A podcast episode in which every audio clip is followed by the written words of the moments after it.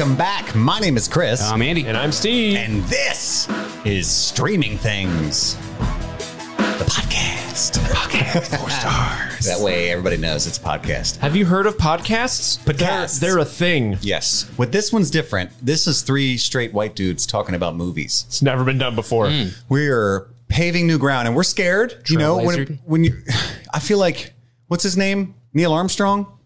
He was probably small frightened step. When he took that first step. One small step for One- podcast kind. One small sub for man, One. one giant five star review for all mankind. Ooh, there we go. Because that's a good show. Yes, nailed it.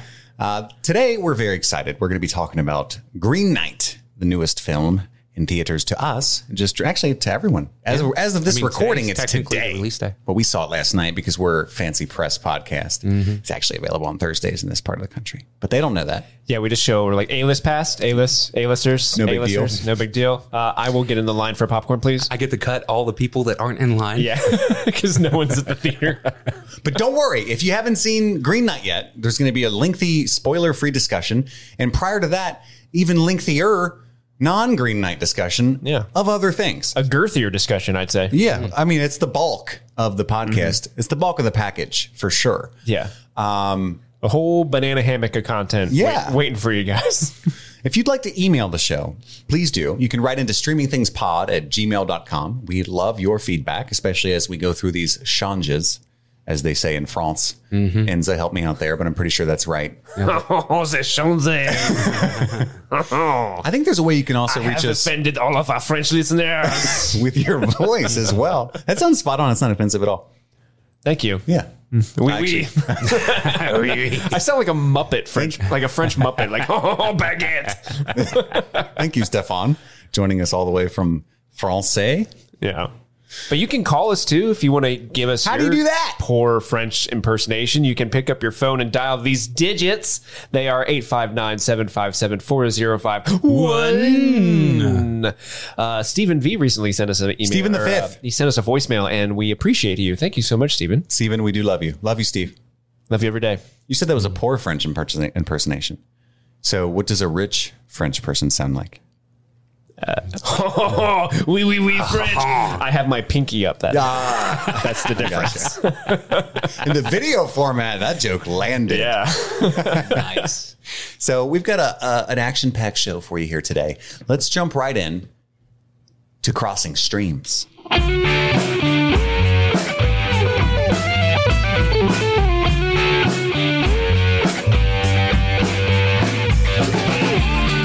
Crossing Streams is the segment where we, each week, inform you, the listener, on things we've been watching since last we met. And it is cleverly titled Crossing Streams because we are streaming things. and we're crossing them.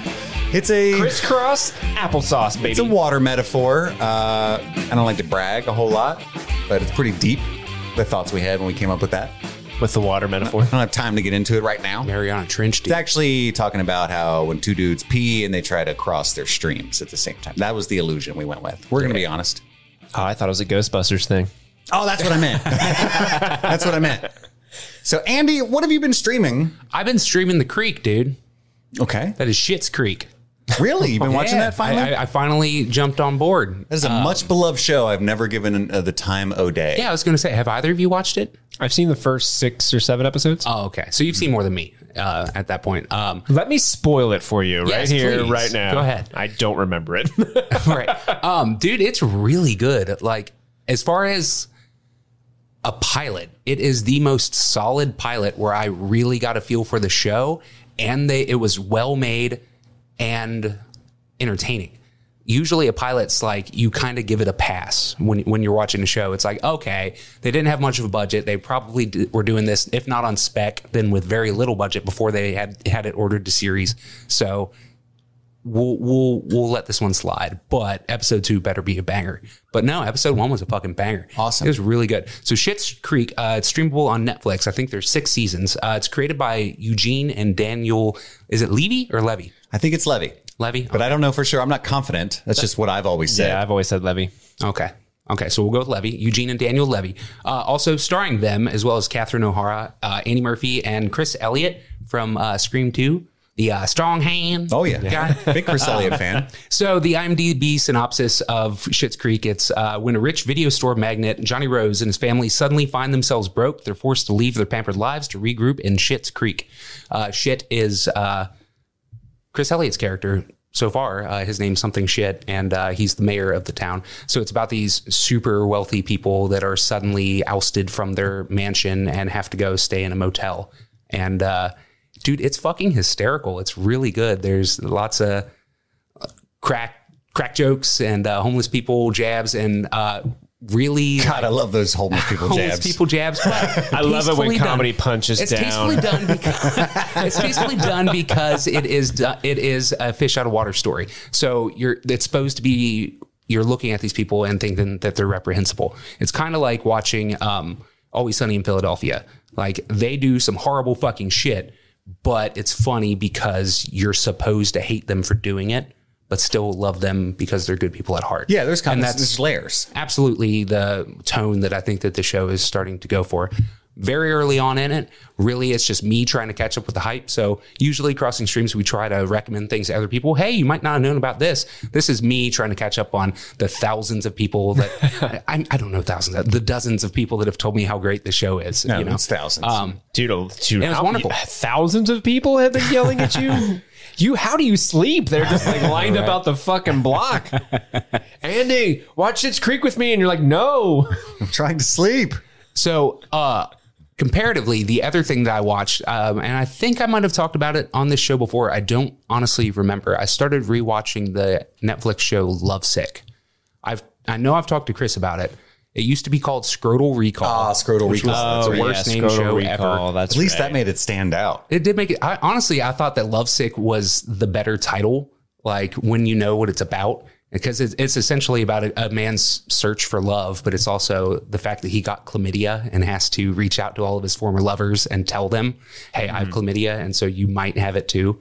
And so, Lovesick is actually pretty, pretty excellent. Title. Yeah, double entendre. More I will, French. I will say you were just like I watched Lovesick and I had no memory of it, but the moment you said Scrotal Recall, I'm like, oh, I know that It show. does- that that title does stand out. So that's created by Tom Edge. As I said, it's on Netflix. Uh, it unfortunately has come to an end, and I'm very sad about that. Uh, I felt like that Scrotal the- recalled. nice. It's pretty good. Got him. Scrotal. High five me, Chris. Canceled. Yeah. So it stars Johnny Flynn, who is a British musician. He also recently starred in the David Bowie uh, biopic. Um, Antonia Thomas um, and uh, Daniel Ings. I think Daniel Ings is this pretty much the only thing he's been in, but Antonia Thomas is pretty prevalent now.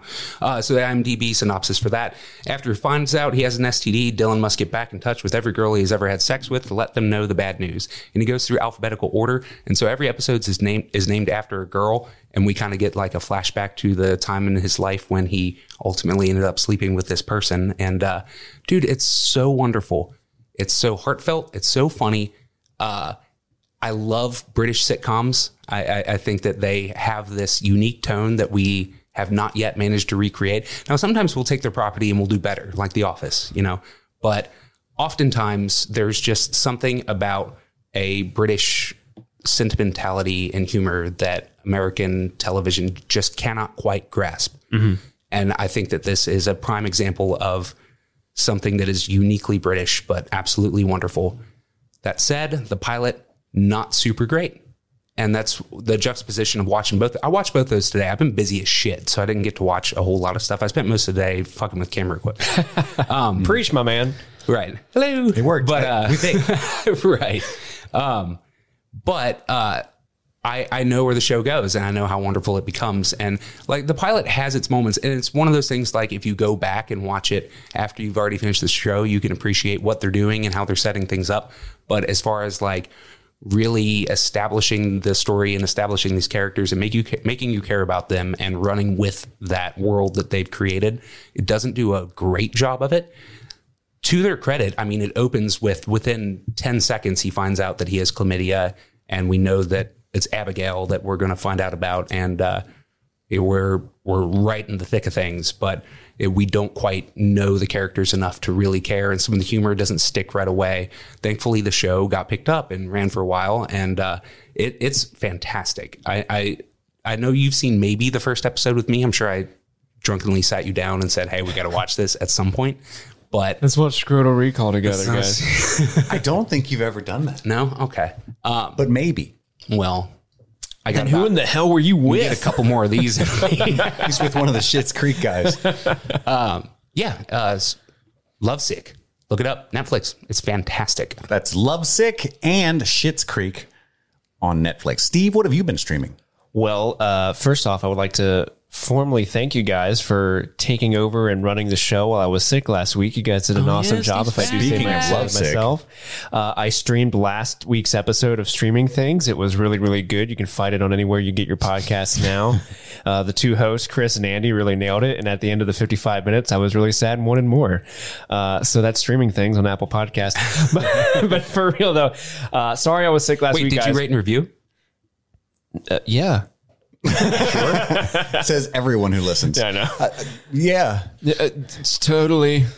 Uh, but funny thing about last week's episode, right? So I was sick. Obviously, I wasn't on it. But in the lead up to that episode, in the preparation for it, I was like, "Oh, we have to. Uh, we're going to be talking about Kevin Smith's Masters of the Universe." But I, I fell ill. I listened to the episode, and the episode starts with Annie going, "Yeah, I watched like ten minutes of it and bouncing." I didn't. I didn't even lis- uh, even try. And then meanwhile, I'm like, I watched all fucking six episodes. Did you like it though? Did you do that on purpose? Was I right Wait, uh, right about what? About it being like really good if you give a shit about Masters of the Universe? I Otherwise, think- it's just another Saturday morning cartoon. I think if you really give a shit about Masters of the Universe, you will definitely get more out of it. Um, the first episode in particular, I do agree with you, where it has so much lore packed in. I equate it to uh, listeners if you've ever seen like the 1987 Transformers cartoon movie. Uh, where the first third of that movie is just a giant battle between the Autobots and Decepticons, and they kill off a bunch of popular characters to make room for the new toy line, who are going to become the new main characters of the Transformers cartoon going forward.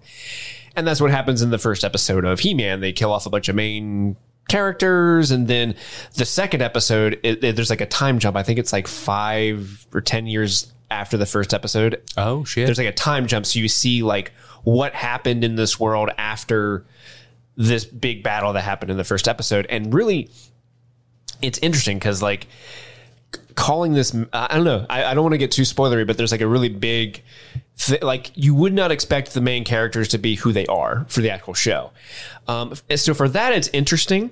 Um, i do think it is a poor man's legend of korra if anyone has ever watched the amazing show Legend of Korra, it is very similar to that, but because it's only, and I think the detriment mostly lies in the fact that it's only six episodes long. So you can't really, you're not really with the characters long enough to really get the, the storyline beats or the emotional beats for that matter that you get in a Legend of Korra. Uh, but yeah, it's a group of you know four characters that are like we have a goal to save the world and we're gonna go and try to do that. And every episode is like a new challenge and with a new antagonist that we have to kind of overcome somehow and we'll learn things along the way. Uh, the big detriment to the show is there's a couple brand new characters. I they're not uh, previous Masters of the Universe characters. They're they're brand new to the show, but because they're brand new, they're they're pretty pointless because so much focus is given to the you know the old characters that fans know. They don't really give any development to the newer ones. So like when those characters are like in any sort of peril or danger, just kind of like who the fuck is that again? What do they do? Why are they here? All right, whatever. Hey, they made it. Cool. Uh, and then the the the the, the my big problem with it uh, the final episode. Now I know this is part one. There's going to be a part two to this season that releases sometime later in the year. oh, I didn't know that. Similar Okay. to what they uh, Netflix is doing something similar with the um, Transformers War for Cybertron series, where they kind of release it in parts.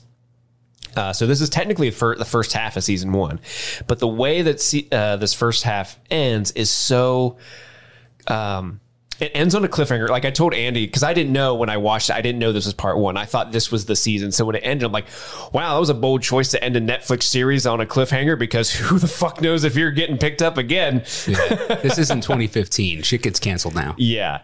Uh, and the way it kind of the, the new kind of twist that comes up at the end of it kind of resets everything to the first episode in a weird way.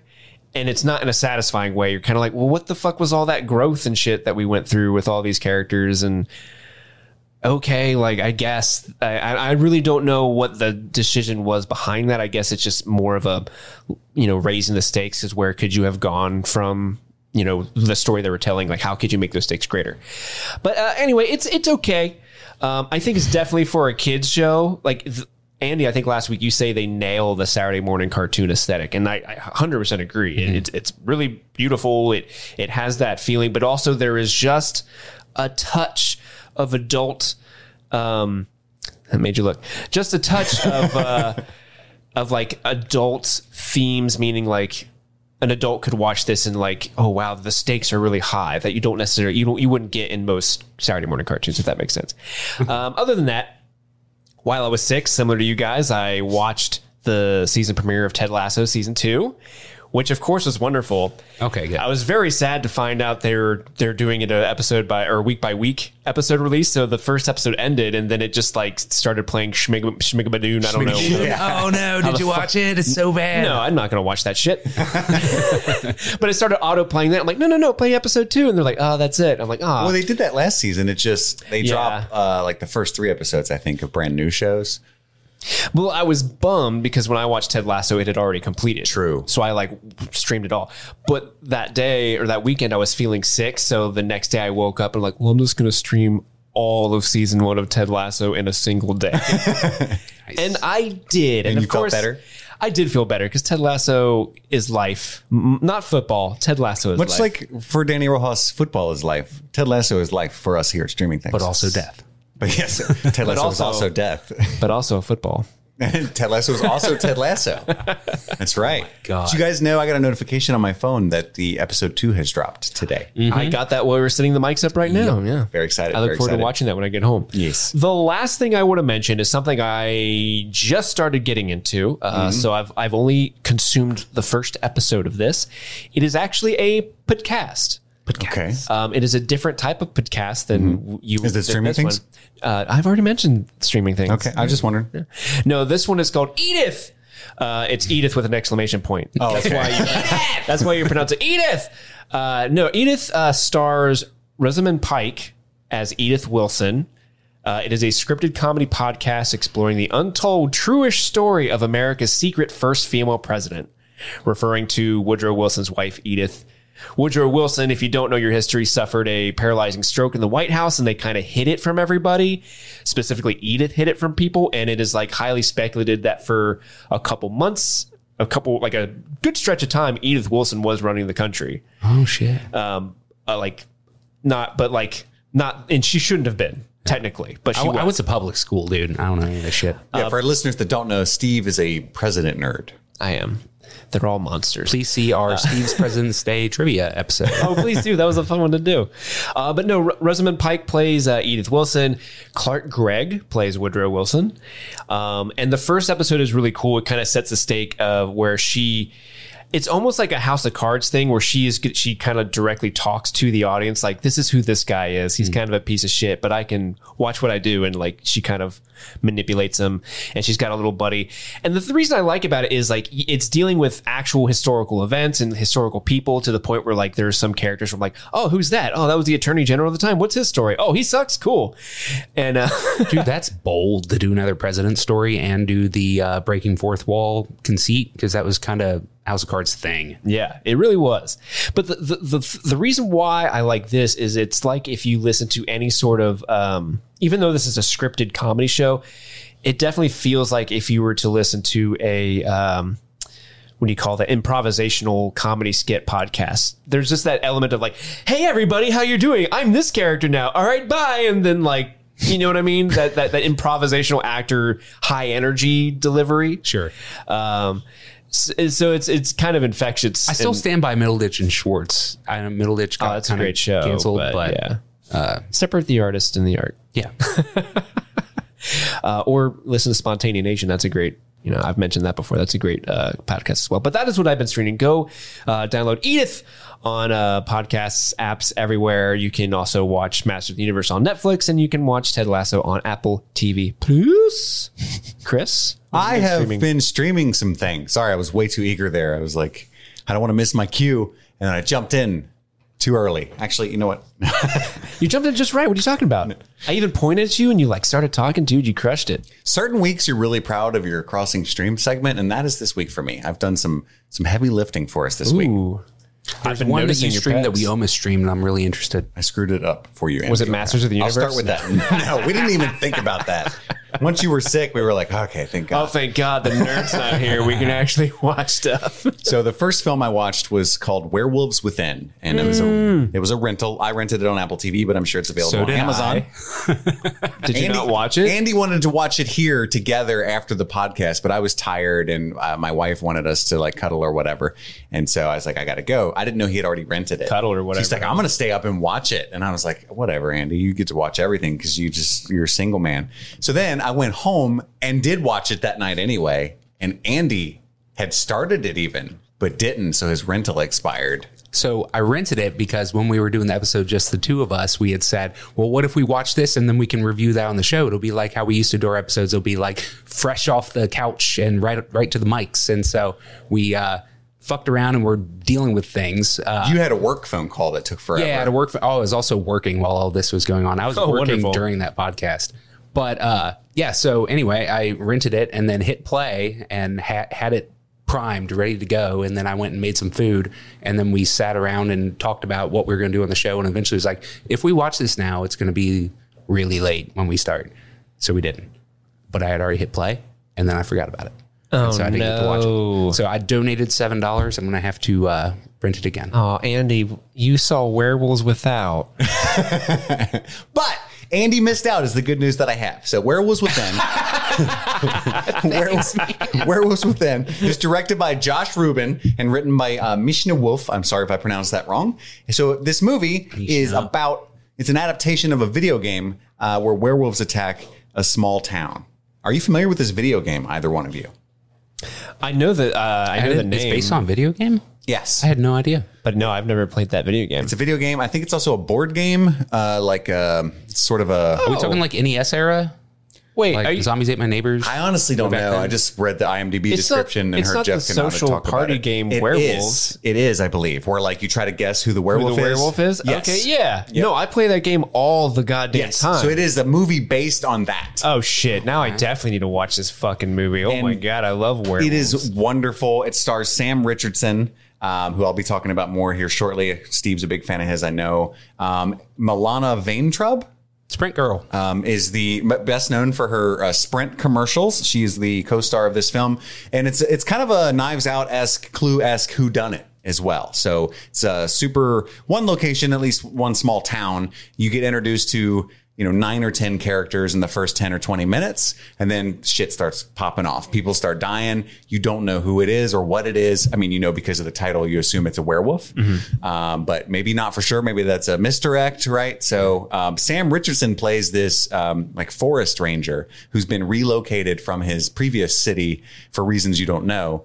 Um, so he's the um, what Andy always has a special term for it. Um, I zoned out. I'm sorry. fish out of water. Fish out of water. There He's is. the fish out of water. I'm not listening to the podcast. right. I'm gonna listen later. It's cool. So he's introduced all the characters through uh, Milana's character, uh, the Sprint Girl's character. And uh, shenanigans immediately ensue. Everybody's like crazy personality, uh, goof goofballs. Uh, but Sam Richardson especially is funny because he's leaving his ex girlfriend, but he really loves her. So when the film opens, he's on the phone with her, like leaving a voicemail that's extremely long. Like, hey, I'm really gonna man up. I'm gonna I'm gonna do what you said. I'm gonna find my own bearings, and then I'll come back and, and we'll a be good impersonation, actually. we'll be together forever. And then eventually it's like message not recorded. You know, he's just like this pushover, super nice guy. And she's clearly uh, been emotionally abusive to him. And you kind of find that out as the movie progresses. So that's the backdrop, the, the B plot, if you will, of this. I wouldn't even call it a horror movie. There's some gore, but it is, it's, it's chuckles all the way through. Highly recommend Werewolves Within. It was worth every penny of the $7 unless you didn't watch it at all. And then it was a complete waste of money. I think that, I think that could be a fun bonus episode of the show idea as we get a couple other people to join us and we all play a game of werewolves.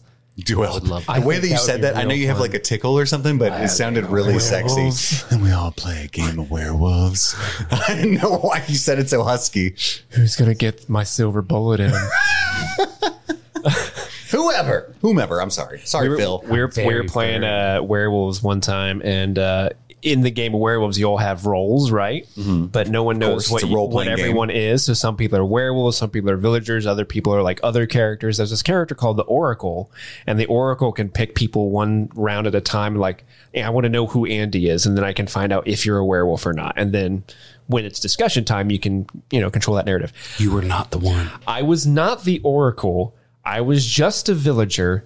And just because this was like the fifth round of werewolves we had been playing that night, I decided, you know what? I'm just going to fuck with everyone because I'm chaotic neutral. And I was like, right, guys, I'm the Oracle. I know who's the werewolf. It's that one. And I just picked someone at random and she was so fucking mad at me because she was the actual real Oracle. So it became this like, no, I'm the Oracle. And everyone's like, it split the room as to who's going to believe which one. And I'm like, she's a false prophet, guys. Don't listen to her. and they all believed me. So you don't know who's the- the whole game. Wait, wait, wait. You don't know who the Oracle is either?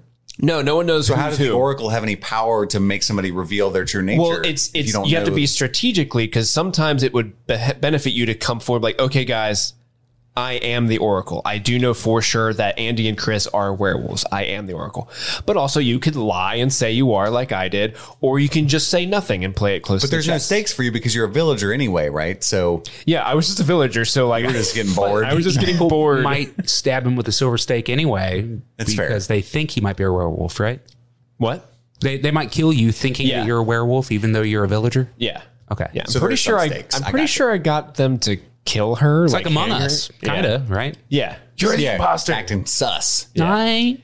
You're, act- you're acting sus. Nine. What's the other? the- What's the other one that's like Secret Hitler? Is it like a clone of that? And Yeah, there's a then, bunch uh, of them like that. It- one of them, There's a mafia one. one iteration was played uh, sort of. That's what I think of at least. The one in Inglourious Basterds where they have like the celebrities on their heads. Oh yeah. Um, but only you can see everyone else's. You don't know what's on yours, and you have to guess what's. I like that too. Yeah. Anyway, I don't drink, but I mean, I would like to play some of these games, especially werewolves. That sounds fun. Sounds like a hoot. We could do it on live. Let's do it. Um, I kind of burped while I said that. Let's do it. The next thing I watched, also with a lot of Sam Richardson, is I think you should leave on Netflix. All right, you guys. see ya. All right, Goes both ways.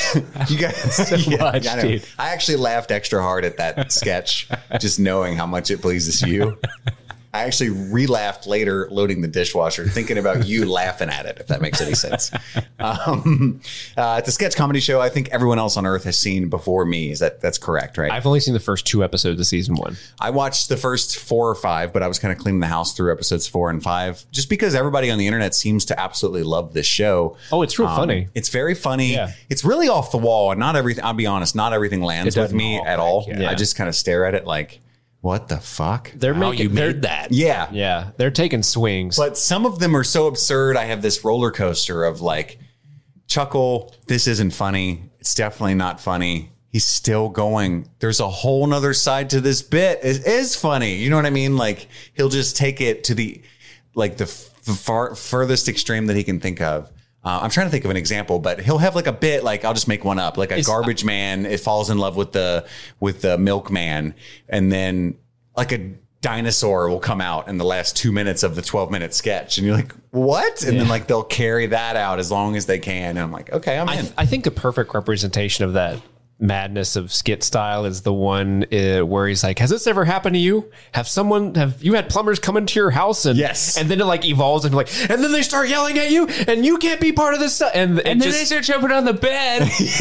and then after like f- four minutes of this guy getting increasingly exasperated, he just ends it with, "Has it ever happened to you?" Like this just well, one of them that I was thinking of, uh, I just remembered it now. It's it's another infomercial with like for a medication or a spinal uh, surgery. You know what I'm talking about? I don't remember it. So it's a, an, an infomercial about um, lower back pain limiting your life, keeping you from loving your family like you want to, or or engaging in your hobbies even.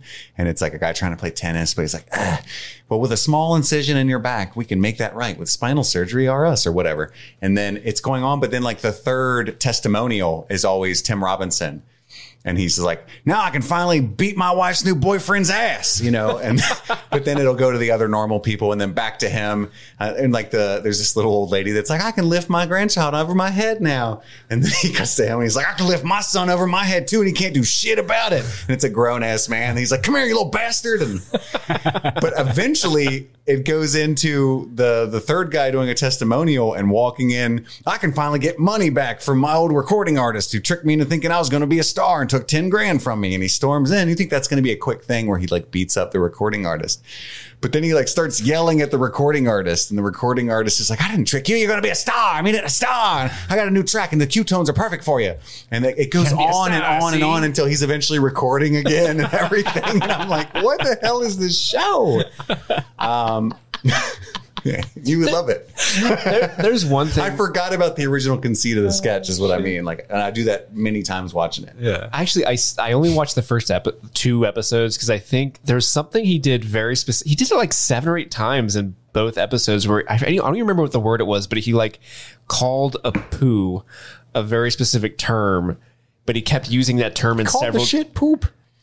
I, I don't even, I don't remember what Mud it is. pie. Mud pie. That's right. Yes. He kept calling it mud pies, and he he said it six or seven times in different skits in the two episodes. Like, quit calling it that. No one says that. I've never in my life heard someone call shit a mud Go pie. drop a mud pie.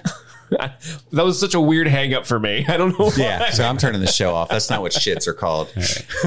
How dare you try to make that propaganda stick with me? But that's, I think you should leave on Netflix. Um, I don't know that it's the work of pure genius that everyone is saying it is, but I'm not all the way through it. But it is definitely worth a watch. It made me laugh. Um, also, I rented a film called Zola. Um, I've talked about this many times. It's written directed by uh, uh, Bravo, and it's a it's about a stripper named Zola who embarks on a wild road trip to Florida. And this is all based on a stream of wild tweets way back in like 2013 or whatever. So this was uh, it's a film adapted from 138 tweets or something. Like she just went on a rampage tweeting this story that was Who real. says it's art true. is dead? Right. But I always knew this film was going to be interesting and I was always excited to see it. I never, I didn't get to catch it in theaters. I paid $20 to rent this movie. Like, you know what? Fuck it. Cause I'm going to miss it. I'm, it's going to be one of those things where when I go to watch it, there's going to be something slightly cooler sounding out It was one of the few things in life you knew was that you were going to see Zola in the theaters that And week. you- and then I did didn't. I forgot about that, but thank you, Steve. You're welcome. Just to remind me of my lack of power in this world. Sure thing, buddy. But I highly recommend it. I, I think this film will be a cult classic in a few decades. Um, super goofy, um, dark, but also kind of hilarious in many ways. Um, So what's the general conceit of it?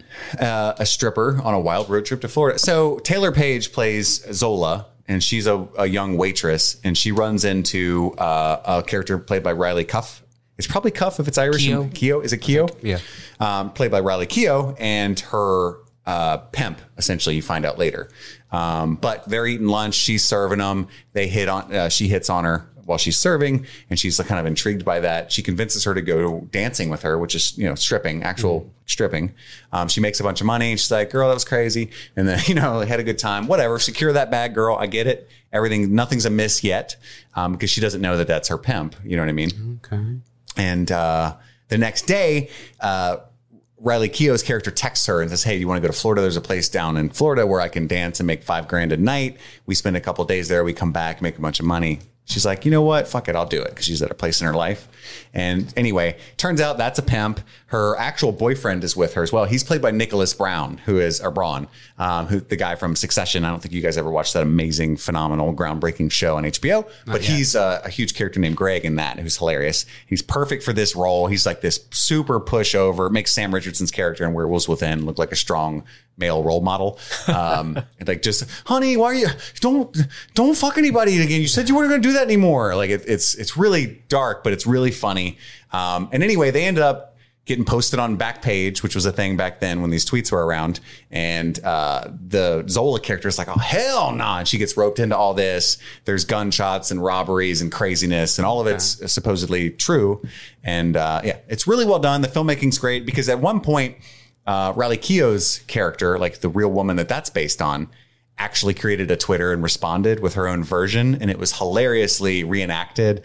And then, because it cut to her, and they break the fourth wall periodically, and she's like, "Let me tell y'all how this bitch and me fell out." And uh, and it's like, I was a good Christian lady, and now she's wearing like this Cretan lady. yeah, I'm a Cretan lady. lady. She was on this like neck button up, pencil skirt, like church dress all of a sudden, but was still with the neck tat and chewing the gum. Right. And like, and this nasty ass bitch walked up, you know, it's just like complete different version of the story.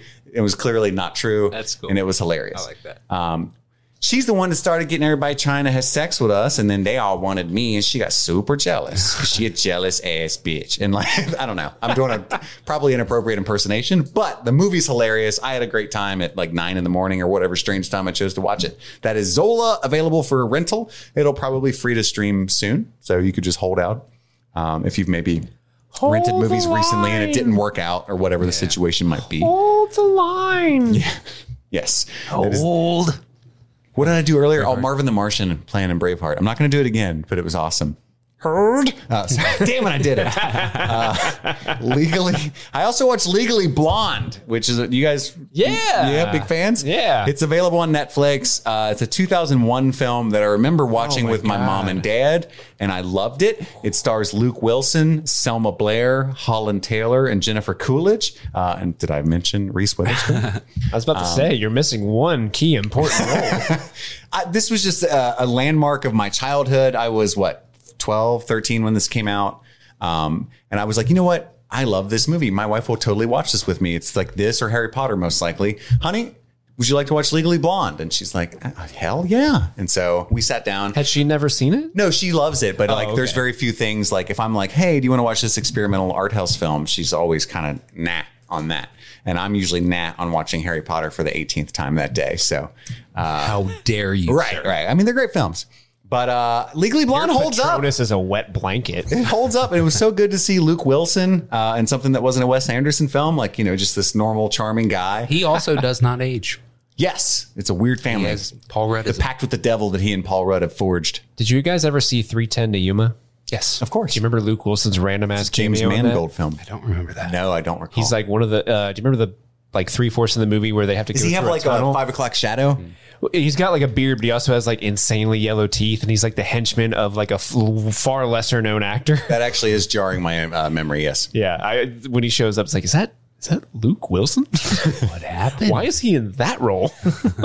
310 to Yuma. Of course, I've a seen that great film. movie. So anyway, I'm sure you've all seen Legally Blonde. I just want to let you know if you haven't seen it in the last 20 years, like me, it is at the 20th year anniversary of it, and it does hold up. It's I cried. I don't remember why. That was one of those substitute I'm a teacher movies. I watched it a bunch in high school. They played it in school a bunch. Played it yeah. in school, oh yeah. dude. Your I'm public good. school experience is far different than my public school experience. and band and snap. Um, that's a recent watch joke. Anywho, What class did they play that in?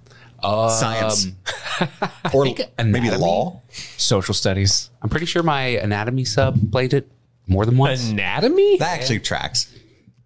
Huh. Okay. Well, And then finally, one last thing. I know is a lengthy crossing streams from Mr. Chris. I watched a movie on Netflix called Blood Red Sky. I know Andy's heard of this. Have I've you heard heard of of it, Steve? I don't think I have. Hideo Kojima said it's amazing, but it's Hideo Kojima, so I whether or not it's actually amazing is. Hey, you know, I love Hideo Kojima, so I absolutely adored Blood Red Sky. I thought it was an awesome film. I think Hideo Kojima is right. Not to name drop him a fourth time. Um, it's Dude, about don't, don't say it a fifth time. We'll we'll summon him. Candy man. it's about a woman with a mysterious illness, uh, and she is forced into action when terrorists hijack a transatlantic flight. And that illness, I'll just say, because it's very much part of the conceit, is vampirism. So she's a vampire. oh, this is the vampire in the plains. Yes. People were much like Snake on a Yeah, plane. But if, okay. if the snake was a vampire, uh, but it's really interesting. I, I'm a huge fan of Let Me In and Let the Right One In. Um, Mm-hmm. One of the few situations where the adaptation from America is actually really good. But I like both those movies. But what I love about that movie is it's it asks the question like, what if like a good person became a vampire, and uh, how would it track in the real world? How would they navigate that? And this is what this is. It's just a normal lady who loves her son, and she's trying desperately to fly from Germany to America to get the treatment that a doctor promises he can give her. Um, and she's using like medicine to kind of like not fully transform. So, and it's a long story why, but. And then terrorists hijack the flight and shenanigans ensue. People start dying. She gets wounded. And then like there's blood, obviously. And she, it's really good at acting because it's pretty low budget. They've got some nice prosthetic makeup on her when she transforms, but just like the twitching and the way she holds her body, uh, it's all her and it's extremely impressive. Um, but the story is unique and probably pretty much timely because the whole plan of the terrorist hijackers is that they had these machinations where four or five uh, Muslims were on this flight going to what they thought was a convention. And so they plan to blame the hijacking on the Muslims. Oh, Okay. interesting. and they actually like kidnap them and make them read uh, in Arabic this like manifesto. And, and, and anyway, so that was I'm like from Brooklyn. why, why would you have me read that? Right. And uh, it's got a cold open, which I always kind of question like, how, when writing this, if you're writing a feature film, when do you know that this is necessary to like start at the end, play for five minutes, and then just go back for no reason?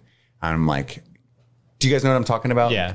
Like, I always think that's Like it's they did a flash forward. They did a flash forward, Okay. but it's like, when is that necessary? I guess it's kind of neat because you you're putting the pieces of how it could end up to where you know it gets, but it's also kind of strange. Like, I think it's um, just a trick that a lot of filmmakers use to try to hook people in right away.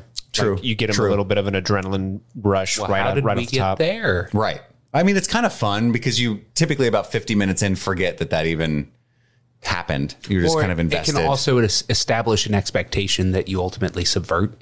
True. That- True. yeah, there you go. That's, that's- clever. I that like works. that. I like that. I don't know that it was that. necessary in this film because once it gets there, it would have been almost better if I just had no idea. But anyway, that was a long way around to saying you should watch Blood Red Sky on Netflix. It's also interesting because it is a foreign film. It's directed by uh, Peter Thorwarth, um, but most of it is in German. But some of it's not. So it's like it's a weird hybrid. Like eventually they get to America and there's like FBI agents and stuff that are, and then some Londoners as Oh, well. interesting. So they're just speaking like, "Hey, get on the plane, these motherfuckers!" You know, and they're like, "There's no German language required there." So I, I don't know that I've ever seen too much of that. That's pretty cool. I like it. I mean, you see that in a bunch of American movies where they go to another country and now they're not speaking English. You know, it's, Right, it's interesting to have the shoe be on the other foot. True. Yeah, there you go. I guess I never thought of it that way because I'm um, centric, geocentric. That's the word. I don't want to say xenophobic because I'm like I'm not that. Uh, Whoa. geocentric. Whoa. I'm a selfish bastard. Um, so that's Blood Red Sky available on Netflix and definitely worth a watch. Andy, you'll love it because it's creative horror. Hell yeah. And I know you're into that. You dig that. Um, you actually inspired me to watch it. Nice. And that brings us to our check the gate segment. Checking the gates. Checking gates. Checking the gates, please. Checking gates. Checking gates. Checking the gates. Checking the gates. Check the gate. Watch that. Check the gate. Show what you got. Check the gate. Check it. Check it. See, I always I'm paranoid now. I don't want to be cut off by myself in the past ever again. I nailed it on the episode you weren't on. Did you you remember that part? Did you notice that part? No. I jumped in at the right the time. I'll be honest. You're so you're so self conscious about when you jump in on this part. I'm trying to be And a I better never- jumper inner, man. I never understand why you you're so hard on yourself because I don't think I, don't, I, don't, I don't think you're, there's a problem. Please write into streamingthingspod at gmail.com about my jumper inning and Steve, whether or the not you two think most it's dangerous words in the English language are good job. So Yeah. quit it. Sorry, We need Chris on his A game. not my fucking tempo. what is this whiplash the podcast god um, check the gate is the segment where we here at streaming things bring you the listener all the hottest steamiest freshest piles of tv and film news that you can get literally anywhere else You heard it here third. that's right that's our motto here so the House of Gucci character posters dropped. That's the Ridley Scott film starring Lady Gaga, Adam Driver, and I Oh. believe uh, what's his name? Shitty Joker. Joaquin Phoenix? No, Jared Leto. Wow, Jared Leto. dropping bombs, Andy. Jared Leto. Jared Leto. Shitty Joker movie. I'm sorry, he's a wonderful actor. I just couldn't remember his name. Yeah, Jared Leto as well. Um, did you guys watch these or see these? I haven't seen them yet. It's no. really unique looking. I like the art direction. It's it's funny. Google um, What's Jared name? Leto's character, House of Gucci. House of Gucci. Uh, it's really hilarious. So the the prosthetics and the makeup that they did with him. He looks like. Um, damn it, I'm messing it up. He looks like Paul Giamatti looks now, basically. You know what I mean? awesome. Holy shit! Yeah. So I'm really excited for this film. I'm trying to get a bigger image to whip it around. Yeah, you want that way you won't well, be squinting. here, that's the the what I got. Oh, wow. Yeah. yeah, didn't they do a good job? Yeah, that's a really good job. They did a great prosthetic work on him. It doesn't look like Gaga him at all. looks stunning. I'm Google for Gaga. Kind of looks like Lemony Snicket. Lady Gaga. A little bit like the Not him, but uh, Count, whatever. no, yeah, exactly. But also just the Carrey's way character. that they have the art direction of those shots and stuff, like Oh, the yeah. lighting and stuff, um, the colorizing, There he is. There's Adam Driver. looking dapper. Look at that pinstripe suit. Oh, sorry to derail this. Uh, I've been seeing a meme going around with Adam Driver recently. I saw it. I think it was a TikTok video on Twitter, but it's him in a diner and he takes a sip of his soup and then just goes, "Good soup." Oh, yeah. It's awesome. I haven't seen it. It's Is that, so good. Is that from a movie? I, I'm, it has to be. I really want to know. What. It what might be that's. Paterson. hope not. It might be Paterson. Okay. I really hope. You think it's just him I at a diner? to be him. You just want that to be Adam Sandler getting really hyped about his soup. Yes. because he, like he makes that noise and gives like the okay, But he's by he- himself. But he does the okay symbol to the bowl of soup on the table. He's like, "Good soup." I want that to It- be how it Adam is hard. Driver is. It is heartwarming. It is heartwarming. And the only other bit of news that I have is that uh, Scarlett Johansson is suing Disney. I'm sure you guys have heard about this. It was all the Yeah, I read it and it was very slanted against Scarlett Johansson, Which is And then crazy. really? I was re- yeah, and then I was reading about yeah, it's like Everything I've read has been very slanted towards Disney, Correct. Yeah. Wait. to- against Disney. against Disney. Like Okay. they're in the wrong. Gotcha. Yes. The one that I read, I, I only read one just because I wanted to find out what was up.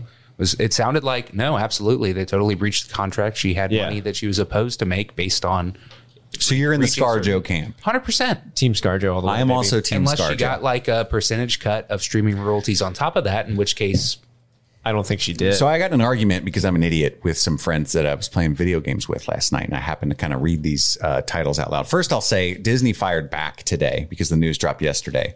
Did they clap back? They re- they clapped back, and they released a statement that they are appalled. And I'm going to paraphrase because I don't have my phone handy because it's recording a TikTok live. But essentially, Disney is appalled that Scarlett Johansson would be so insensitive and selfish during such a unprecedented and horrific time, such as the COVID nineteen pandemic. Sounds Was like there- a rapist lawyer. Uh, we can't believe that they would make these nefarious allegations against my client who's never fucking done a bad thing in their life. And we look forward to defending ourselves in court. He is a goddamn saint. Oh my god, Andy, I cannot. And then they go the to truth. jail for Yeah, I, I can't handle the truth right now. like 30 people. Step on me, daddy. Oh my god. Dude, when you brought up Adam Driver, I immediately thought of John Oliver, like, crush me, daddy. Step on me, you giant fuck mountain.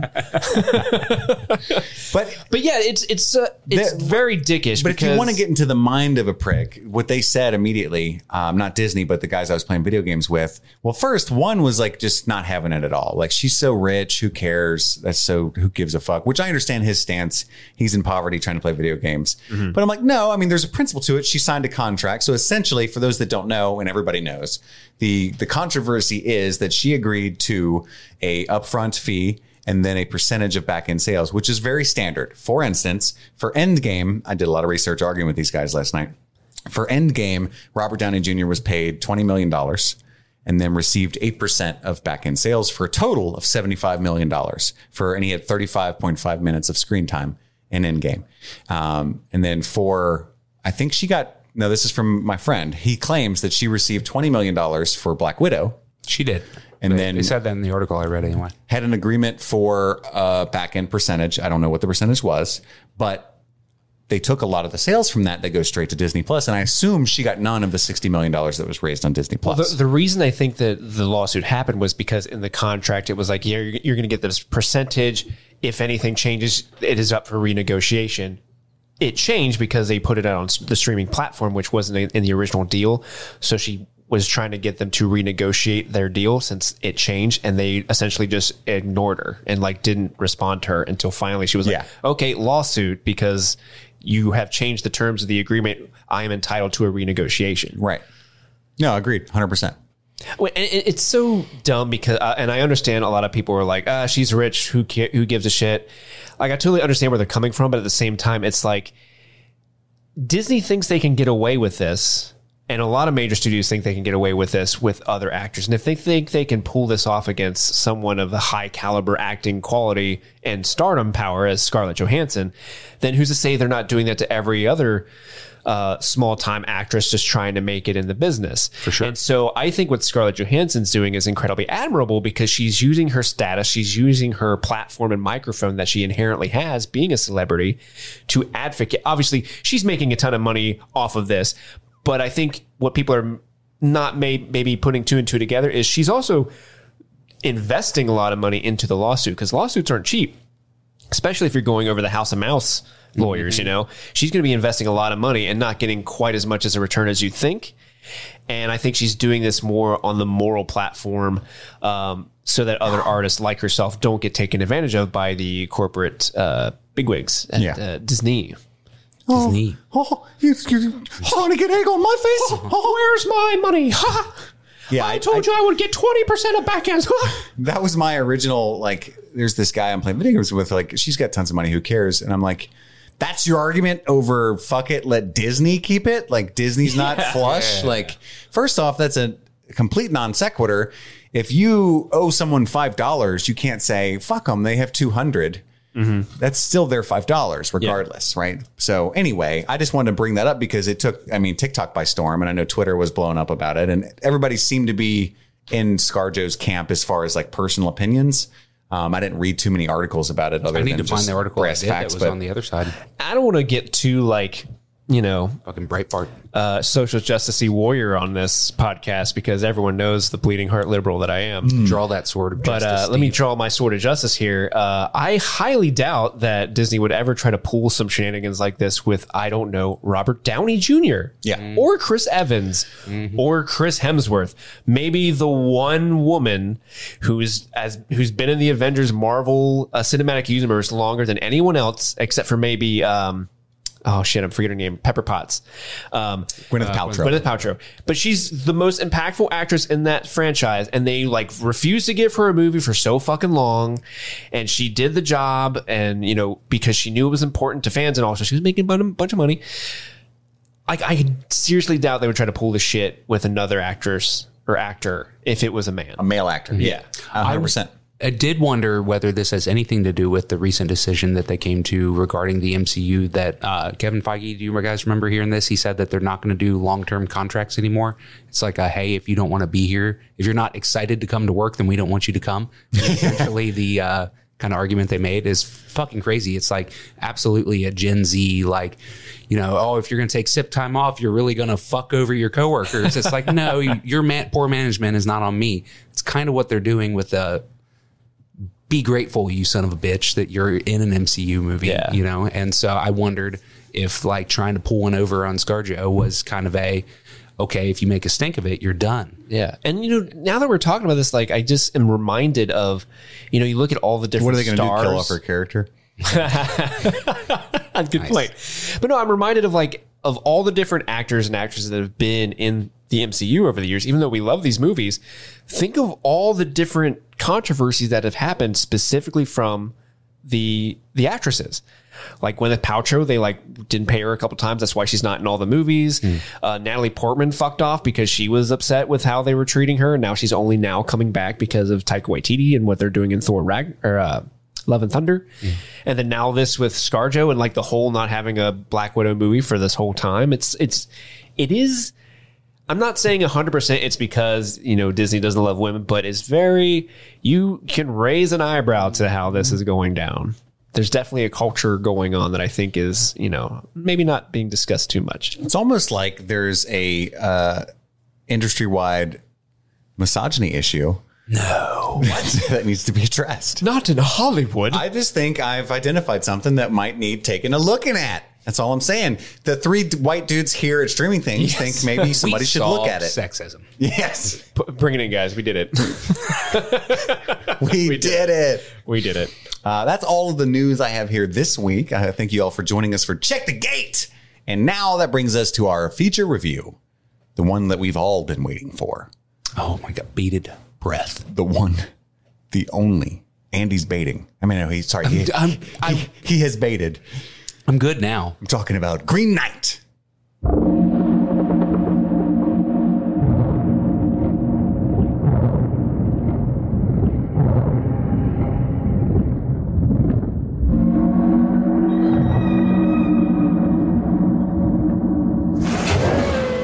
Ooh, it got really creepy there. And So we all went as a trio to see the debut of Green Knight last night, directed by David Lowery, you might recognize from Ain't Them Bodies Saints and A Ghost Story.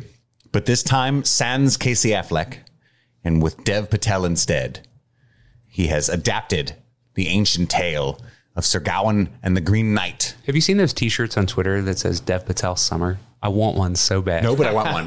that sounds great. I would take one of those. it's not hot girl summer. It's Dev Patel Step summer. until summer. Which was a tale written by Anonymous in the 14th century. Very interesting idea to adapt. hacking this. group Generally Anonymous? Call, call him the uh, Sir Gawain poet. And so it was really interesting that just popped up anonymous on that Mm-hmm. thing, um, or in, in the title cards for that. Generally, it's just the Gowan poet, Yeah. or they just say who it was translated by. I get Anonymous is cleaner if you're already calling it Green Knight and then have a character named Gawain the whole time. Did you did you hear Garwin or was that just like a dialect thing? Uh, it's like uh, Old English or Middle English pronunciation. Darwin. but yeah. Um, the, I'm not the dude that was playing Arthur absolutely was saying Garwin, and at first I was like, oh, he, you know, it's King Arthur. He doesn't know He's his a name. phenomenal actor. What is his name? Look him up for me because he's the one that's in uh, Mission Sean Impossible. Harris. John Harris. That's Sean- right. Sean Harris. Sean Harris. Did you like my fake recognition? John Harris. It was Yeah. right on the tip of my tongue. it's, it's Sean. Dude, he is really good. He's such a Oh good my god, he got the voice. Do it. Ethan Hunt. Gawain. Gawain, go slay the Green Knight. I would, but my body. So I would jump over the stable, but my body would not follow. Yeah, I like that. That's what I say love in that bar line. fights as well. Ooh, I would fucking go fisticuffs with you, sir, but I My body would I got to not be follow. home at 10. oh, you're lucky. Uh, so anyway, we're going to do some general non-spoiler uh, reactions to the film. I mean, we've been waiting for this movie for over a year. Um, so let's start off with Andy. What is your your general thoughts on Green Knight? No spoilers. I absolutely loved Green Knight. I was honestly blown away by it. I thought that it was absolutely gorgeously shot. I thought it was fantastically acted. I went into it um, with middling to high expectations, and they were met and way surpassed. I thought that uh, it was occasionally plotting. I, I'll admit that. I, I thought that it was occasionally like, okay, that's a pretty long shot. Slap that on the VHS cover. Occasionally plotting. Andy Casson. four stars. um, no, uh, I, I thought that it was fantastically acted, and it works wonderfully as an adaptation. I don't want to go too far into that right now because it's hard to talk about that without going into spoilers. Um, I also feel like I was. I, I benefited a lot by being pretty familiar with the Sir Gawain and the Green Knight story beforehand, having studied English in college. Um, I was assigned to read. Oh, are you an English major? Oh, yes, Andy, are you an English major? I'm gonna bring that up for the 14th or 15th. Hmm, your tweed sweater vest is Look telling me you on are. my wall. Oh, it's right there. Pointed to the Shaun of the Dead poster. Only the people on TikTok know. Uh, so I think that being familiar with the source material uh, does does you a lot of good uh, going into it um, because it sets a certain type of expectation, and so I went into it expecting an Arthurian legend that deals. It doesn't deal nearly as much with plot as it does with dealing with. Um, expressing themes and exploring um, morality. And I think that it did that beautifully. Um, I, I think that it works better than any other Arthurian legend that has ever been adapted to film that stays true in a way that none, no other adaptation has managed to do without picking a side. Is great but I think that it is absolutely going to be extremely divisive. I think that it's going to be a critics love it and the audience hates it. I'm expecting that the audience score versus the critic score on Rotten Tomatoes is going to be vast. No, on, The uh, valley between them. on IMDb, valley betwixt. On IMDb, it currently has a 7.8. So, pretty good. Uh, not bad. Not bad. Generally, it's like Rotten Tomatoes and Metacritic that get review bombed. That's where the bros go. That's where the bros go. I'd be I'd be interested to find out. But ultimately, yeah, I absolutely loved it. Now, as I've had time to sit and percolate on it for a little bit, um, there are things that I've kind of come to nitpick, but I'll get into that in spoilers. Um, but I I had a blast. Steve, what were your thoughts on Green Knight as you sat next to me, a little tipsy? First off, I got to tell the listeners, Steve showed up a little drunk to the theater. It's awesome. Um, and I only bring that up because it's funny because he's coming. That's usually my job. He wasn't like stumbling, right? He had his pretzels. I'm He's just, just like, happy. having a good time. But we're watching the previews, and and we we see the preview for Lamb, and he's having just a giddy old time. Just cannot believe that this movie exists. Looks Oh so God. excited. But then Candyman drops. We watch that whole trailer and everything's silent. I'm chewing my Reese's Pieces and my popcorn. And we're actually sitting next to a stranger because of the orientation of the, the theater. And there's some other strangers to my right. And Steve, as the lights dim all the way from the Candyman trailer, everything's silent. He goes, Candyman, as loud as he can. and everyone erupts in laughter, even all the strangers. Candyman. And I was, it put me in a mood that would later be dampened by Green Knight. Oh But no. I was very happy. Well, it's a dour Dude, film. I- you can't lie to me about that. I haven't been, um, you know, I haven't been like high or anything like that in like well over 10 years. Did you smoke but weed yesterday? no, no, I was, you know, I was buzzing, Mm. but like being, but buzzing in the theater and watching the trailer for Lamb is the closest thing I've been to like having a drug trip in so long. Cause I'm just like, this is amazing. Every time they would go to a close up shot of one of those lambs in the trailer, I was like, they're was talking. that? I'm sorry. I know this is a Green Knight discussion. Was that not the most bizarrely edited trailer you've ever seen in your fucking life? Oh, it was, it was like a minute and a half with 50 seconds of it, like pure horror film. They even used the like, like the discordant violin and the ticks that are rampant nowadays in all the horror trailers. yeah. I still think Titane is the weirdest trailer I've seen in a while. so. You shut your damn mouth about Titane, sir. that trailer looks amazing. It's going to be the best movie I mean, ever made. it is a strange trailer. It is to strange. admit. Sure. Um, I'm just saying it wasn't though. At the end of it, it was an indie comedy. It cuts to a close up of a lamb, and it's like, and then there's all these mirthful people like, ha ha ha ha, we've got a lamb. And I was like, wait, wait, wait, does this switch? Is this a different movie now with the same animal? Uh, anyway, I'm sorry. No, uh, it, so this movie, Green Knight, I feel the exact same way about as I do David Lowery's other movie, A Ghost Story. It's a movie that I think is really, really like it's technically sound. It's really good. I really appreciate the boldness of some of the artistic choices. I think the acting is really, really good in it. I think it looks really pretty. Um, but I will probably never watch it again. Uh, just because it is a confounding movie. Like as I was watching, and again, I'm a little tipsy while we're watching this. So there were some scenes where I'm just like, I have no fucking idea what's happening right now. I'm so lost. I'm so confused. And we'll get into why in the spoiler section. But I was uh, there was very specific scenes. Like even now to this day, because I don't have an English degree like Andy, uh, and point at the shot of the dead poster.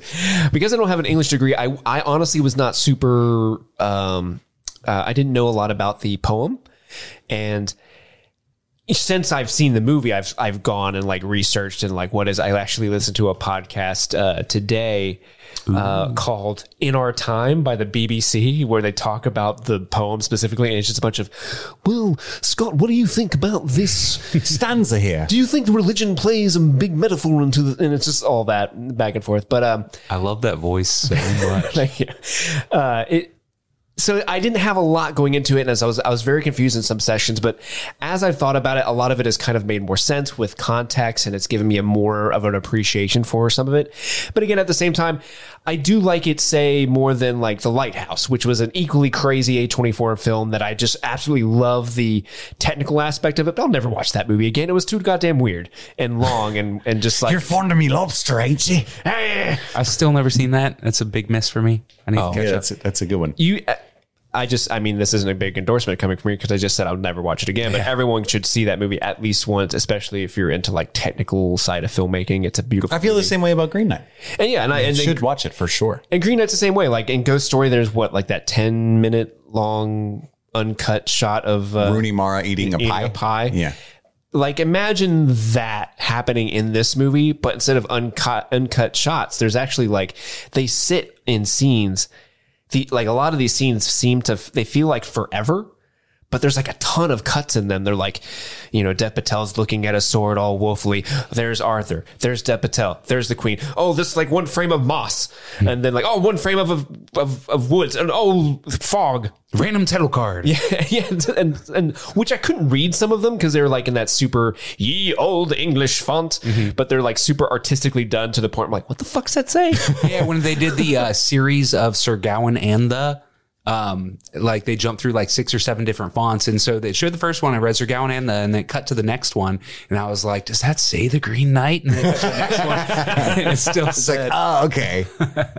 uh, the one that said um, um, a beheading at the chapel or something. It said beheading. It took me forever to read the, that. Oh, it says beheading. I thought it was an H. Beheading.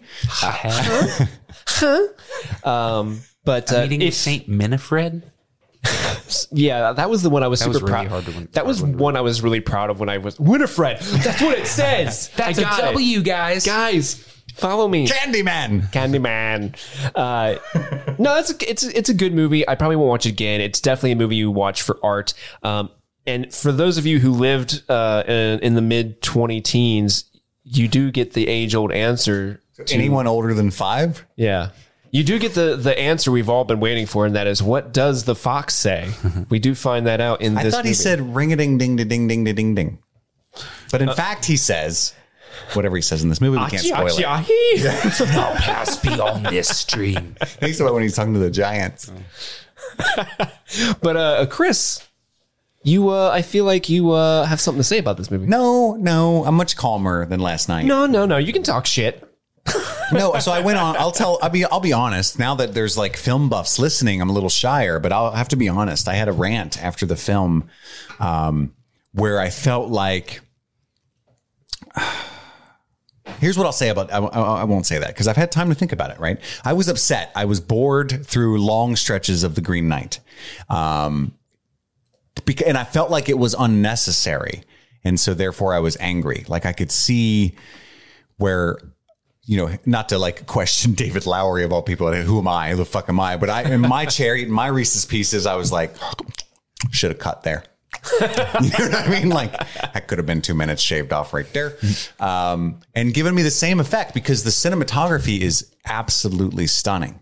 Um, the lighting is like they shouldn't have even done it the way that they did it, and the fact that they did it that way and made it work means that there's better. Does that make sense? Are they doing like a lot of natural light?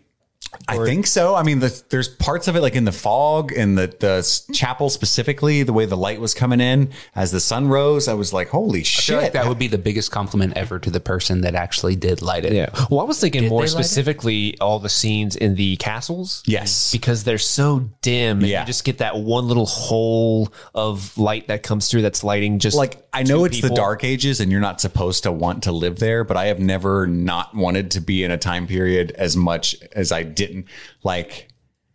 I almost made a terrible joke, but yes. So I don't want to live in the middle. You know, it looked dim and dark. Um, but so it's gorgeously shot. The score is incredible. I mean, uh, it absolutely takes me there the, the entire film. That score did some heavy lifting. And you got like, you know, was Sean Harris? Uh-huh. Sean Harris. John. Uh, Joel Edgerton, uh, Alicia Vikander was in it as well, right? Mm-hmm. Uh, I mean, they're all just doing top notch performances. It's a great film. it was kind of like a greatest hits of A24 actors, Yeah. which was Yeah. kind of took me out a Oh yeah, bit. what um, uh, comes the night or whatever. It was Joel Edgerton's. Did you even watch Um, yeah. that movie? Yeah, I did. I did. It, uh, that was Joel Edgerton's, and then it had the uh, the young uh, rapscallion that uh, ends up robbing him, uh, who's I can't remember his name, but it was the kid from um, Killing a Sacred Deer and a bunch of other. There's a bunch of other indie films. Like I, I, I can picture his stupid face coming up a lot. um, but so I storm out of the theater because I've been waiting for this for a month, and like I was mad, and I don't think it came off well because Andy was like aghast because he loved it so much. But what I was angry about was that in the last 30 seconds, no spoilers, but the last 30 seconds of the film, something happens that retroactively made me love the entire movie and sealed it all as you know i was about to storm out because i thought they were making certain choices with the protagonist that and i, I had read sir gawain as well in college but don't remember any of it but um they later so i read a film review by david ehrlich who's a, a critic that i love and i, I was going to read it here but the phone's recording for TikTok right now. Um, but essentially, I'll paraphrase because it's a beautiful article. You have to go Google it, David Ehrlich. Um, but he fin- uh, basically argues that that there's three or four interpretations of this epic poem, right? This this medieval text written by anonymous from the 14th century. And what David Lowery chooses to do is not take a side on any of those interpretations, but use all of them at the same time. And some of them are exactly the opposite of one another. So hence my confusion throughout this film, like thematically, because he's choosing not to take a side. He's just presenting it um, as it were. And I don't know how I feel about that. I, ultimately, I think that this movie takes work um, which sometimes is more than okay. It is is okay for it not to be constant bombardment and making it easy for the viewer, right? Like a film being some work is fine with me. Um, it's like Cloud Atlas. When you read that book, like there- there's some work, right? But at the end of it, you're like, holy shit. Yeah, I like it when a movie challenges you and like encourages Yeah. you to like, hey, stupid, listen, pay attention. Not everything can be Harry Potter, right? Like, Yeah. bum, brr, brr, brr, brr, brr, and just get all comfy and nestle down and be entertained. Harry, I um, need you to get the Green Knight. But me personally, and I rated it four stars on Letterboxd. Uh, and I want to. I saw a tweet earlier today that basically encapsulates my feelings. Is this going to be your version of Andy's Inception? I think so. Tenet, like I'll end up uh, t- Tenet. Or I- I love sorry, this Tenet It'll be in my top Sorry, films you're of the year, right. but I will just do nothing but bitch about it. Uh, but I saw a tweet earlier where the guy very respectfully said, "I'm pretty sure I loved it, but I need to watch it again. I'm only 75% sure." So that I'm going to steal his opinion. That's basically how I feel. I'm pretty sure I loved it, but I have a lot of issues. Um, I don't think it was the wisest choice to take no stance. Um, I know Andy feels very strongly about it, and it's it's a good there's a good argument for that. But my thing is, if you have to know the ins and outs and and take a four thousand dollar course on a seven hundred year old poem to really fully grasp this film, fuck you, you failed. You're adapting it for a wider audience. Um, yeah, that's my last stance on that. Here, here. But let's go into spoilers for Green Knight. Everyone who hasn't seen it, fuck off now. You are entering spoiler territory. You're bullshit. Andy, defend thine honor with thou spoilers. Okay, so um, let me first uh, talk a little bit about my experience watching the film. So, as I said, I had to read Green uh, Sir Gawain and the Green Knight a bunch of times while I was in school. I also did a lot of drugs in school. So when I'm watching the Green Knight, I was sitting there like, okay, I remember this. I remember the beginning. I remember that it's uh, the end of the year, and uh, they're ha- sitting around telling each other tales. And the Green Knight shows up, and he says, "I challenge thee to a game. You strike me, and one year hence I shall strike thee back with the same blow that thou giveth me." And then Sir Gawain jumps Whether up. It be a cut on the throat or a slice on the cheek. and I'm just like, uh-huh. um, and so You're participating. Sir Gawain jumps up and he he's a fucking nobody. He is uh, canonically um, Arthur's nephew, and he is uh, not a sir. He has he is not a knight. He is I can't remember what the term is for somebody that is part of Squire? the card, but not a knight. He was not a squire either. He was basically just a hanger on. He was Serf? He was the page is before a squire. Rich nephew. Um, there's some goofy. I don't know. I read it somewhere else. It's not a word that I know. It's a word somebody else knows. A troubadour. Troubadour. A minstrel. anyway, so Sir Gawain jumps up wanting to, um, you know, a- achieve some kind of glory, and he cuts off the uh, Green Knight's head. And the Green Knight picks his own head up and he says, "Okay, dope. I'll see you in a year," and and fucks off. That's in the poem. yeah, exactly. uh, and so I was like, yeah, I remember all this. This is awesome. And then we get to like the, all of the this series of the quest that uh Gawain goes on and to find the Green Chapel, and then we get like him being robbed in the woods. I'm like, I don't remember that. And then it gets to like he sees a bunch of giants. He's like, Hey, can I ride on your shoulder? And they're like, No. And I'm like, I don't remember that either. And then he meets um, Winifred, and I'm like, What the fuck? I didn't study at all. Like I knew I took some drugs, but damn, Winifred was the the the woman spirit. that was right? the woman's Okay. spirit. It was played by the uh, girl that was in uh, Falcon and the Winter Soldier. Um, The, the, the- leader of the Flag Smashers. Oh, that was her, that was really. her. She's did also in Solo, her. right? Yeah. I didn't recognize her without Solo? her frizzy hair. oh, was she in Solo? Yeah, she's Enfys Nest in Solo. I didn't know that. Anyway, um, I didn't remember any of those things. I'm like, damn, I really sucked. And then when they got to an exchange of gifts, I was like, yes, I do remember this. Uh, the guy goes, I'm going to go hunting. Whatever I get, the best thing I get, I'm going to give to you. Whatever you happen to get at my house, you should probably give to me in return. It's like, okay, what's going on here? I, but I remember that exactly. wants sex. And so one of the big themes, and um, defending my honor, talking about um, Arthurian legends and stuff. It, it's it's less about plot; it's more about dealing with morality. And so we're talking about seduction. We're talking about the uh, values of a knight. Chivalry. This is ultimately a test of the values of Sir Gawain. Are you? Do you have what it takes to be a knight? And and it's a kind of a morality tale for the ages. Um, And she says, Sir, you are no knight. but so I, I right? Yeah. After giving him a hand job is fucking sweet. I assume that's what it was. Was that a They, handy? they literally showed her rub the cum on the towel afterward. Well, I saw the was cum, towel. There's a and cum shot. Joel Edgerton was very upset. Sir, you owe me a cum rag. I know it. I know she gave you a handy. I request mine henceforth. but so I, I, I say all of this to say uh, Lay your I, hand upon thy cock. I didn't remember the cum rag when I was re- from from college. Yeah. You know, when, we, when we turned the mics on for this episode, I did not think the words cum rag would be said so frequently. I planned for it. I did remember the sash. A buddy of mine was asking about like, what's it about? I was like, there's like this challenge, this Green Knight, and he's gonna cut his head off, and there he goes to like some witch and gets a sash or something, and it's supposed to protect him. So I remembered the cum, at least that part of the cum rag. I didn't remember cum being rubbed on it. But I Stop did- saying it. I didn't remember so much of it. And then I read a synopsis when I got I home. didn't last- think there was going to be so much of it. I know, right? I mean, he had previously been chivalrous, obviously. He was a little backed for up. quite some time. Anyway, I'm sorry. Go on, and you read a synopsis. I read a synopsis and uh, it talked about um, the challenge and then um, a bunch of adventures that are alluded to but not described, and then the three the the uh, exchange of gifts. I was like, oh, no wonder I didn't remember that because he made all that shit up in the movie. And I was like, oh, oh, Oh wait, so the, Oh. the giant and the the robbery isn't in the not in it. okay. not in it. Um, now I did not bust out uh, my book to see like how they allude to. Maybe says something about there were giants, and you know, and just didn't go into any detail and shit.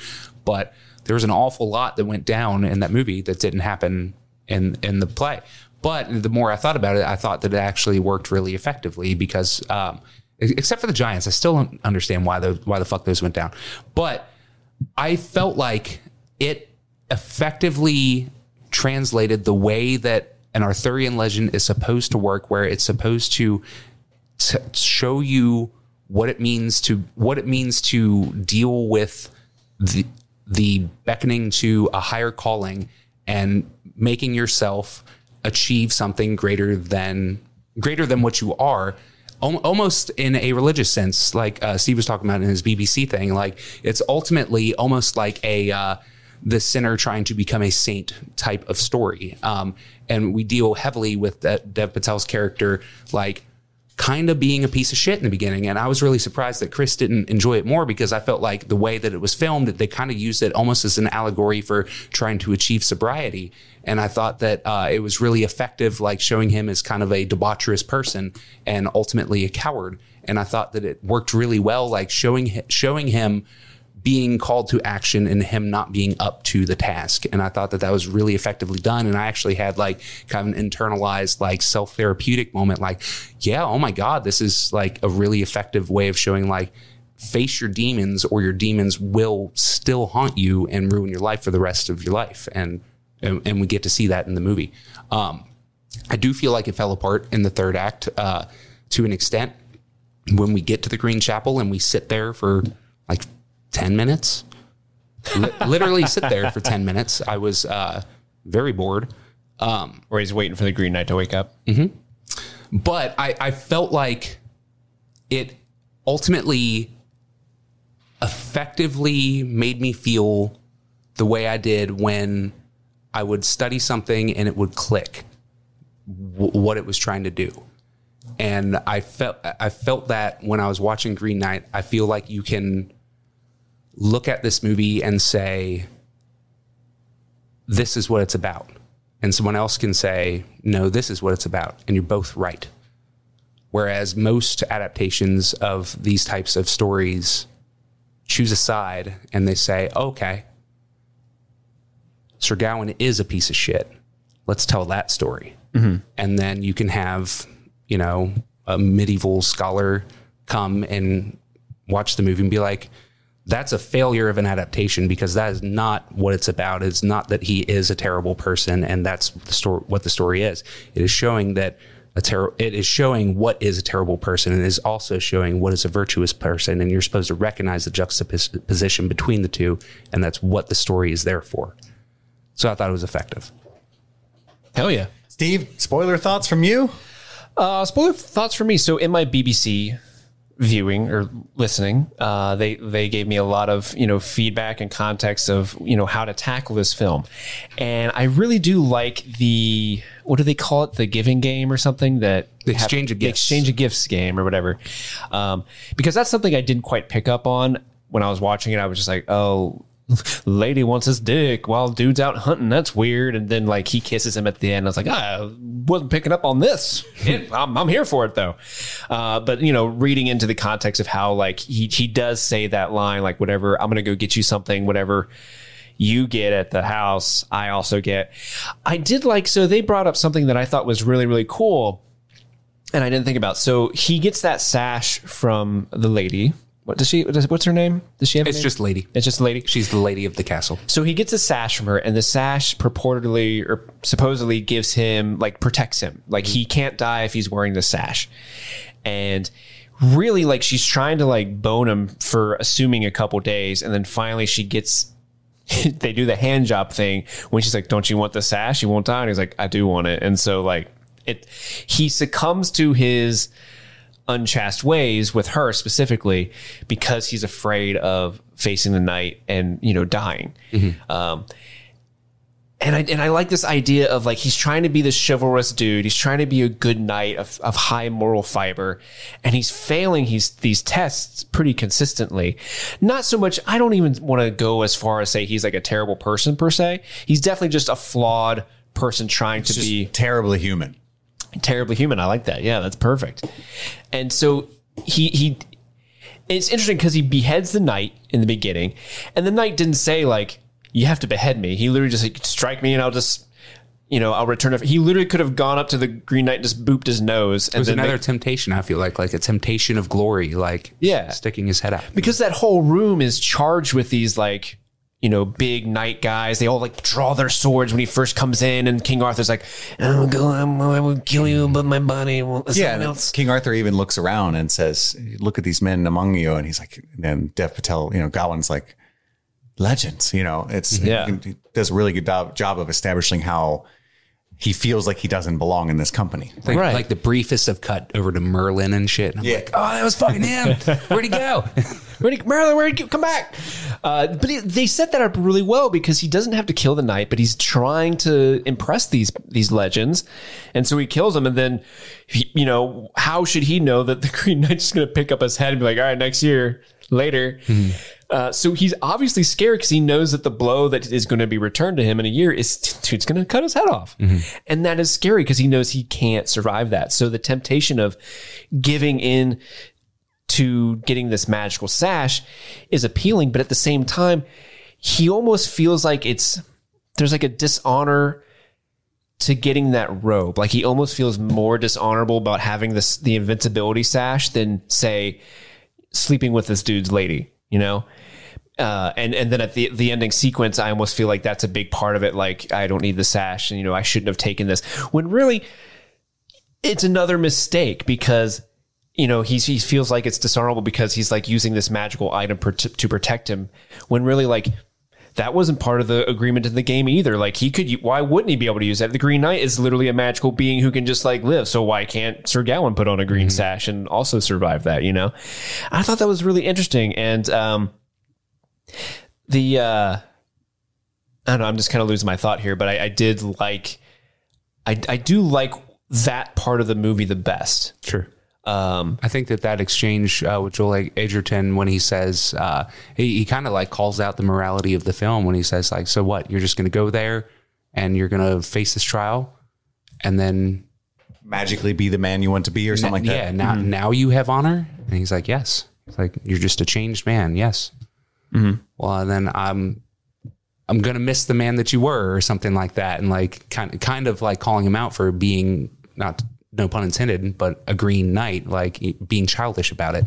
Um, I, I I thought that that was the most effective scene by far, and the most beautifully delivered and beautifully written. Uh, that that that part gave me chills. I'm getting chills thinking about it. Yeah, this is the kind of movie that, and that's why I want to watch it again. Um, you know, what I can say about David Lowery, even though he does frustrate me at times, is that his films, I think about them for days and days and days afterward. And many films, I'm like, oh, that was good. And then I do not do that, right? I laid up late last night thinking about it, um, reading reviews, and then woke up this morning just kind of kicking around in my head and like, am I wrong about this? You know, but he does certain things. And I know I'm not a genius filmmaker. A24 doesn't fuck with me at all, but there's a scene somewhere in the middle after he re- uh, cuts off the head of the Green Knight where he's supposed to be um, lounging in, in riches and glory and isn't really. I mean, he, I guess he kind of is. Everybody thinks he's cool, but other than that, there's not much benefit to it. Um, He's like not really quite happy with this, well, he's already worried about these ill-gotten gains. Yeah. yeah, the, Well, he's still the, two- same person. the too quick year. Yeah. Um, but there's a little puppet show that you see in a courtyard and then of him beheading the Green Knight.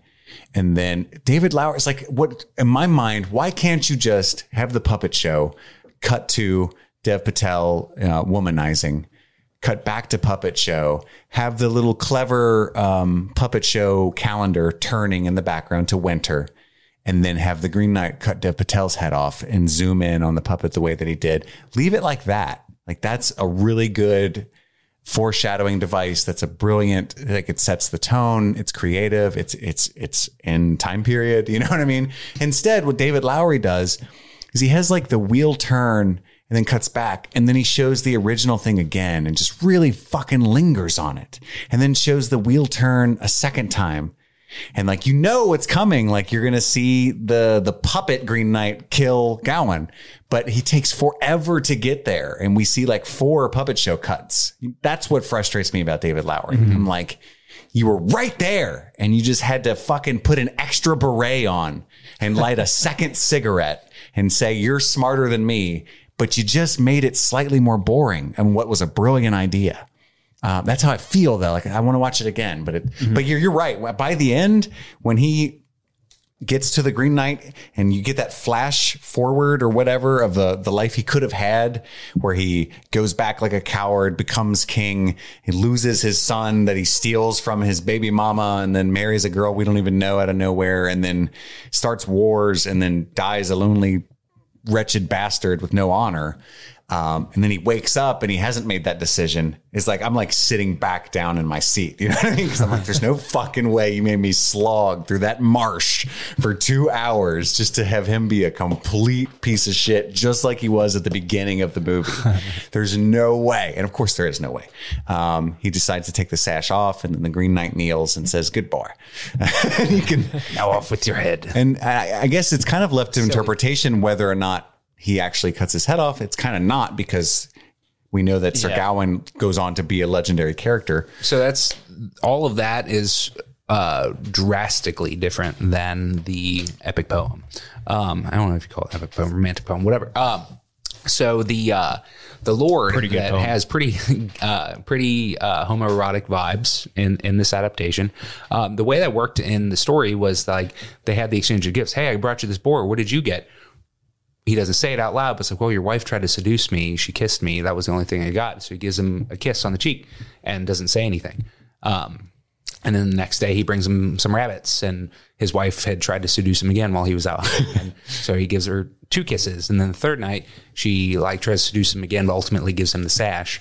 And then the, the dude comes back with his gifts or whatever. And he just gives him three kisses. He doesn't tell him about the sash. Yeah. And so when all when the showdown uh, at high noon happens, it is uh, the, the Green Knight um, mocks uh, Gawain when he flinches, as he does in the movie, uh, and then uh, Gawain steels himself, and then uh, the Green Knight gives him a small nick on the neck, and then he reveals himself to be that lord of the castle, and he only gave him that nick on the neck because that he withheld the sash. And basically, you find out that he was turned into the knight by Morgan Le Fay, who's like the sorceress from Arthurian legend, and it's like his sister or something. And it was all like a big holiday ruse and what. Is that a character in the movie? Morgan Le Fay? Morgan Le Fay is just a character of Arthurian legend. It is, but also I discovered uh, in the movie it's Gawain's mom. That was Morgan Okay. Le Fay at the beginning that quote unquote summoned. The That's what I was so Green Knight. confused about. That's what I wanted to. I Makes that's way more the sense. thing that Your mom's a witch, and he gets in the fight at the bar. Le- leading into this call my movie, mom? I what? Uh, I I completely did not understand the purpose of that character because they would cut to her pretty f- fairly regularly, but mm-hmm. seemingly out of nowhere. Like he'd be off fucking around with dude robbing him in the forest, and they would just cut to his mom like um, looking at the sky or some shit. Mm-hmm. And I was always like, "There's something important about this character that I am not understanding." the vibe that I got, even last night, remember I said, I guess she summoned it. Like what I don't understand is who the wolf is or the fox. Um, but my the vibe that I got was that he's an irresponsible, you know, ne'er do well rich kid that she's worried about him becoming a piece of shit forever. Cause he's like, Where's your boots? And he's like, Oh, is it mass? And she's like rolling her eyes like there's at like mass. yeah, there's at no point do you think he convinced her, nor is he interested in it. Going to bed, mom. And then she's like, I'm going to stay back from the Christmas party. And there's something like sly about the way she's saying it. And then you see the scene where she blindfolds herself and seems to summon the Green Knight. So the interpretation I had was that she did all of this to make him become a man. That's what You I know, thought too. The trial of it. So that's why when the movie ended, it, it ended with the song "Now You're a Man" by Trey Parker. Yeah. Man, man, man. what a weird, what a weird soundtrack at the end there. For I did sure. notice that the soundtrack appear, periodically used like classical music. Straight up Moonlight Sonata was in that soundtrack at one point, and I was like, I, I had just been trying to learn it on guitar, and I was like, Yep, those are the notes. That's anachronistic. That didn't come out for 300 more years. Uh, but ultimately, I think I will watch this again just so that I can make sure that I'm right. Uh, no, I mean, like I said, I, I love this movie. I gave it four stars. There's so much more in this movie, even with my nits to pick, than I do most think movies. perio- I think you're right. Periodically, just like their artistic whimsy gets the better of them. There's a shot where it's like this awesome tracking shot, like or maybe a drone shot, just flying across this beautiful march marsh, and then we have this really long. We're gonna rotate it 180 degrees. Mm-hmm. That's why I mean, in the trailer you were now. you were paying for your parking, but I was I was doing that on the ceiling, like rotating and stuff, walking really slowly, making fun of the movie with Steve, and he's getting I- a kick out of just it. Like, why are you doing this? Right. You're still doing it. Andy, you had a really good take on the ending specifically that I thought was really, really good, specifically about his head being chopped off and how like he had that vision and how his life ended up the same way anyway as a people. I think that um, it was ultimately him being obsessed with uh, safety. Um, being it, it was become it was the sash I think was just an, a symbol of self absorption. It was uh, a protection of yourself from everything everything in the outside world, uh, both the good and the bad. And so every time, uh, once we get to the what ultimately is revealed to be a flash forward, um, we uh, we see like like quote unquote sex scenes and stuff. But you know, his new bride won't let he won't let his new bride take the sash off, and he's wearing the sash when he's having his portrait done, and yada yada yada. And I I, I, I felt like it was him it, it it was literally like him refusing to grow. And so when we, when we did get him uh, dying at the end, uh, when he like takes the sash off and his head falls off and stuff, uh, we we got to see like ultimately his obsession of self preservation, like being for naught because your fate is inevitable. I think is one of the things that this ultimately trying to talk about. But when the uh, when when we get him taking the sash off at the end, that was like ultimately his growth.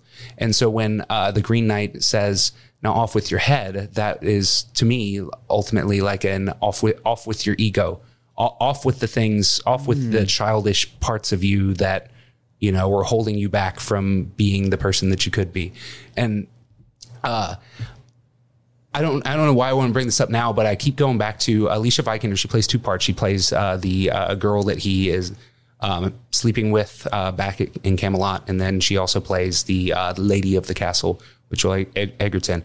But there's that shot. Is that where, the same girl? Yeah, those are both Ali- Alicia Oh Vikander. man! Um, wow.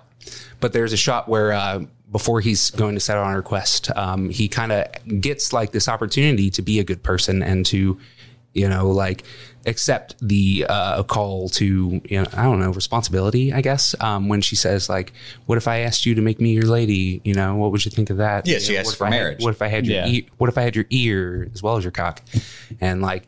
Like turns his head and then like uses him as a marionette. It's really effective. But like when he ultimately doesn't say anything, it's fucking beautiful. During that flashback or flash forward sequence, we get this shot where um, it's like her looking at him and seeing like I, I don't know the scars of the the trials and tribulations that he went through and stuff. But you get this lingering shot of her him her looking at his neck where the uh, the bit's missing, and that to me was like symbolic because it, the whole conceit was that he was supposed to go be beheaded.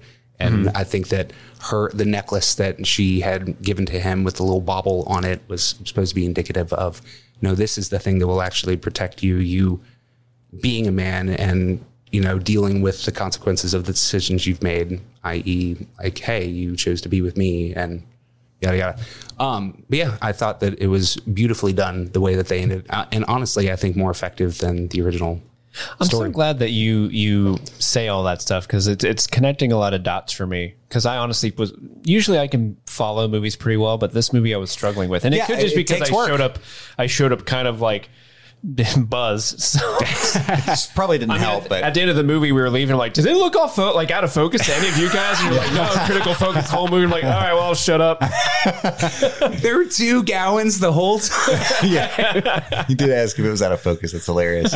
Um, well, I think that about sums it up. We we all feel changed and would highly recommend that you see the film. I know this is post spoilers, so most of you have already, but some of you are just true brigands and don't care about spoilers. But um, that's about all we have time for this week. Next week will, of course, be The Suicide Squad. My name is Chris. I'm Andy. And I'm Steve.